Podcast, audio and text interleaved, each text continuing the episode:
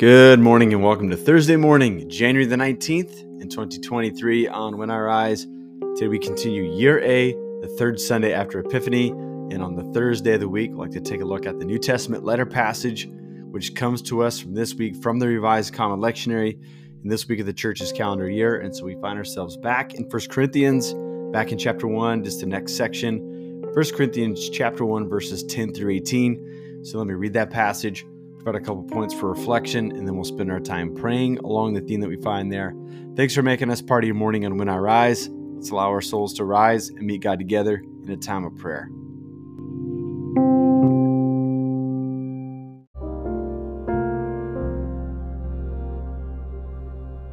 First Corinthians chapter 1 verses 10 through 18. Now I encourage you brothers and sisters in the name of our Lord Jesus Christ Agree with each other and don't be divided into rival groups. Instead, be restored with the same mind and the same purpose. My brothers and sisters, Chloe's people give me some information about you that you're fighting with each other. What I mean is this that each one of you says, I belong to Paul, I belong to Apollos, I belong to Cephas, I belong to Christ. Has Christ been divided? Was Paul crucified for you, or were you baptized in Paul's name? Thank God I didn't baptize any of you except Crispus and Gaius, so that nobody can say that you were baptized in my name. Well, I baptized the house of Stephanas too. Otherwise, I don't know if I baptized anyone else. Christ didn't send me to baptize, but to preach the good news. And Christ didn't send me to preach the good news with clever words, so that Christ's cross won't be emptied of its meaning. The message of the cross is foolishness to those who are being destroyed but it is the power of God for those who are being saved. This is a word of God for us.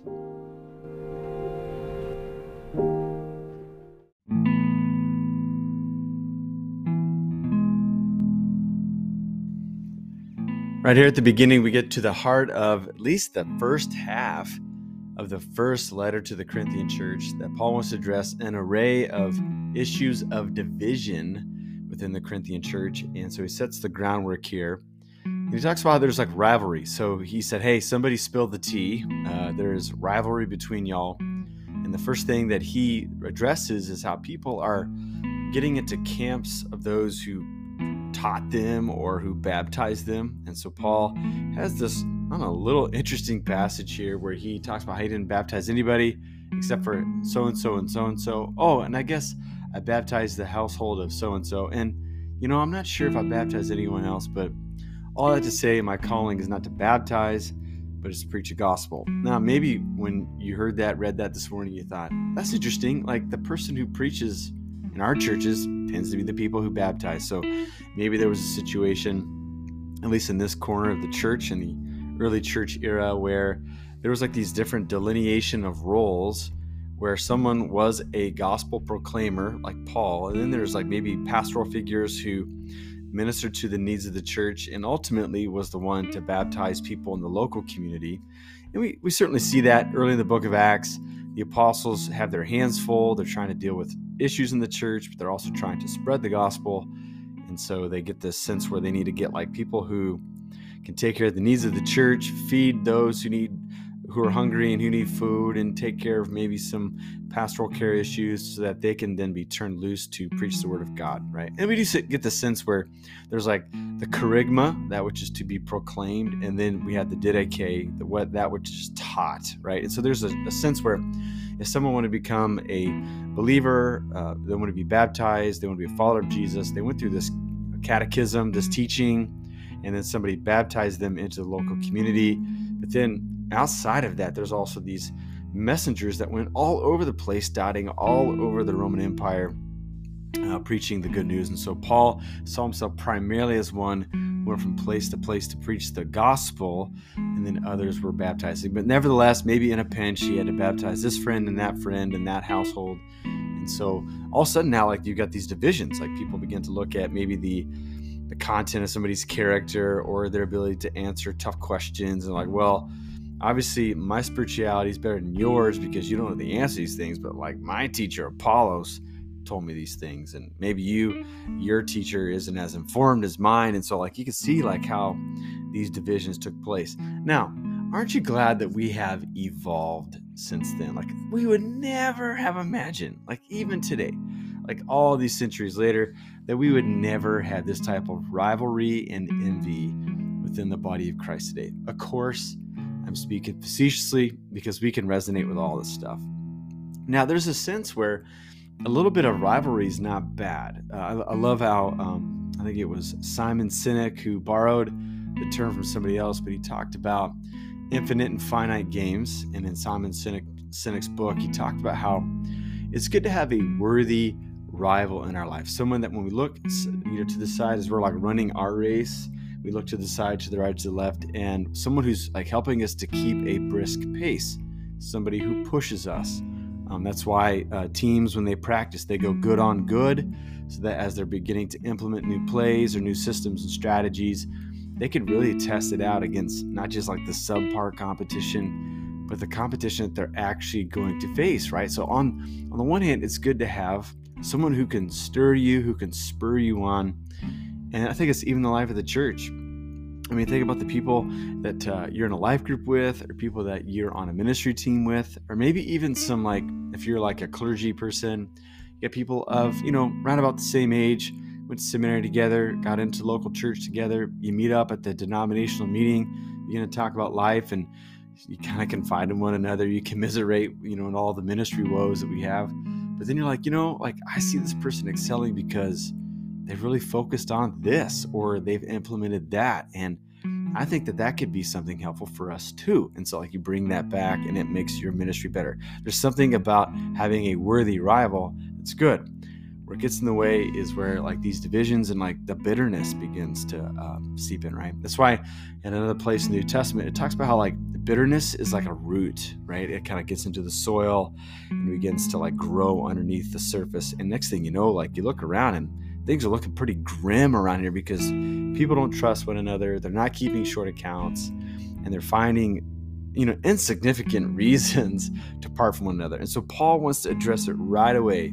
He says, any of us, no matter who your teacher is, who baptized you, like you're in Christ. And Christ and his message is a stumbling block to the world. Now, notice he says in verse 18, our last verse for this passage this morning, message of the cross is foolishness to those who are being destroyed, but is the power of God for those of us who are being saved. So Paul tries to level the playing field. He's saying outside the church, like you you're wasting a lot of time fighting with your brother and sister in Christ, right? Because you're actually all in the same boat, and that boat is like trying to row its way through a very tumultuous storm right now. I mean, everyone looks at our gospel and they they're scratching their heads you know, uh, in the very safest of terms, like they're scratching this, going, "How can this make sense? How can someone line up behind this?" But in the worst of terms, like people are being prosecuted, persecuted, held in contempt because of holding this message. That's any of us, all of us, who have embraced the cross. But all of us and any of us who embrace the cross, we've experienced the same power from God one that's restoring us, rescuing us, empowering us to be the people that God wants us to be. So we're all in the same boat together. So let's grab the oars. Let's let's row and sink. Let's be synchronized so that we can go on a journey with God. And I think that's a helpful admonition for all of us in the church. It doesn't take long after you get integrated into the church to figure out, like, man, like sometimes we can get divided over some really petty things. So it's up to us not to perpetuate the pettiness, right? I mean, there might be some things to clarify, there might be some things to really think long and hard about and make sure everyone's heard and like try to uh, reason together and try to harmonize like on some of the big stuff. But let's be honest, some of the small stuff we make way too big and it gets in the way. It encumbers our progress forward on our journey with God. And so all of us need to have like a gut check this morning. Like, are the things that like I'm getting all ramped up about inside the church, is it even worth it? Can I let it go? Can I embrace the other so that we can row in the same boat together? I think that's a good admonition for all of us. So, with that in mind, let's spend some time praying to our God this morning.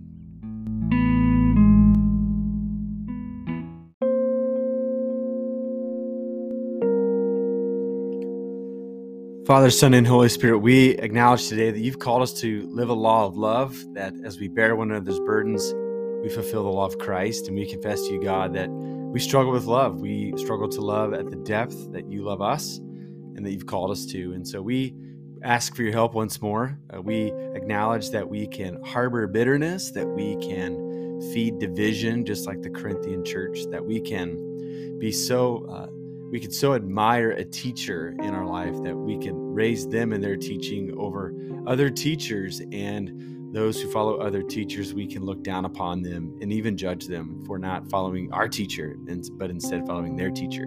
We just acknowledge that we need some help. So we just ask for you once more for your grace and for your mercy. We pray that you would give us a great soft heart and uh, kind eyes towards all those in the body of christ. Pray that we learn to embrace one another at a greater depth, that we would uh, be uh, able to show great patience with one another in our development and our own journeys with God. And maybe just get the bigger picture that um, we've been called by the same Christ and we have been empowered by the same cross. I pray that as we reflect on that, that we will learn to dwell in unity today. Today, I ask all these things in Jesus' name. Amen.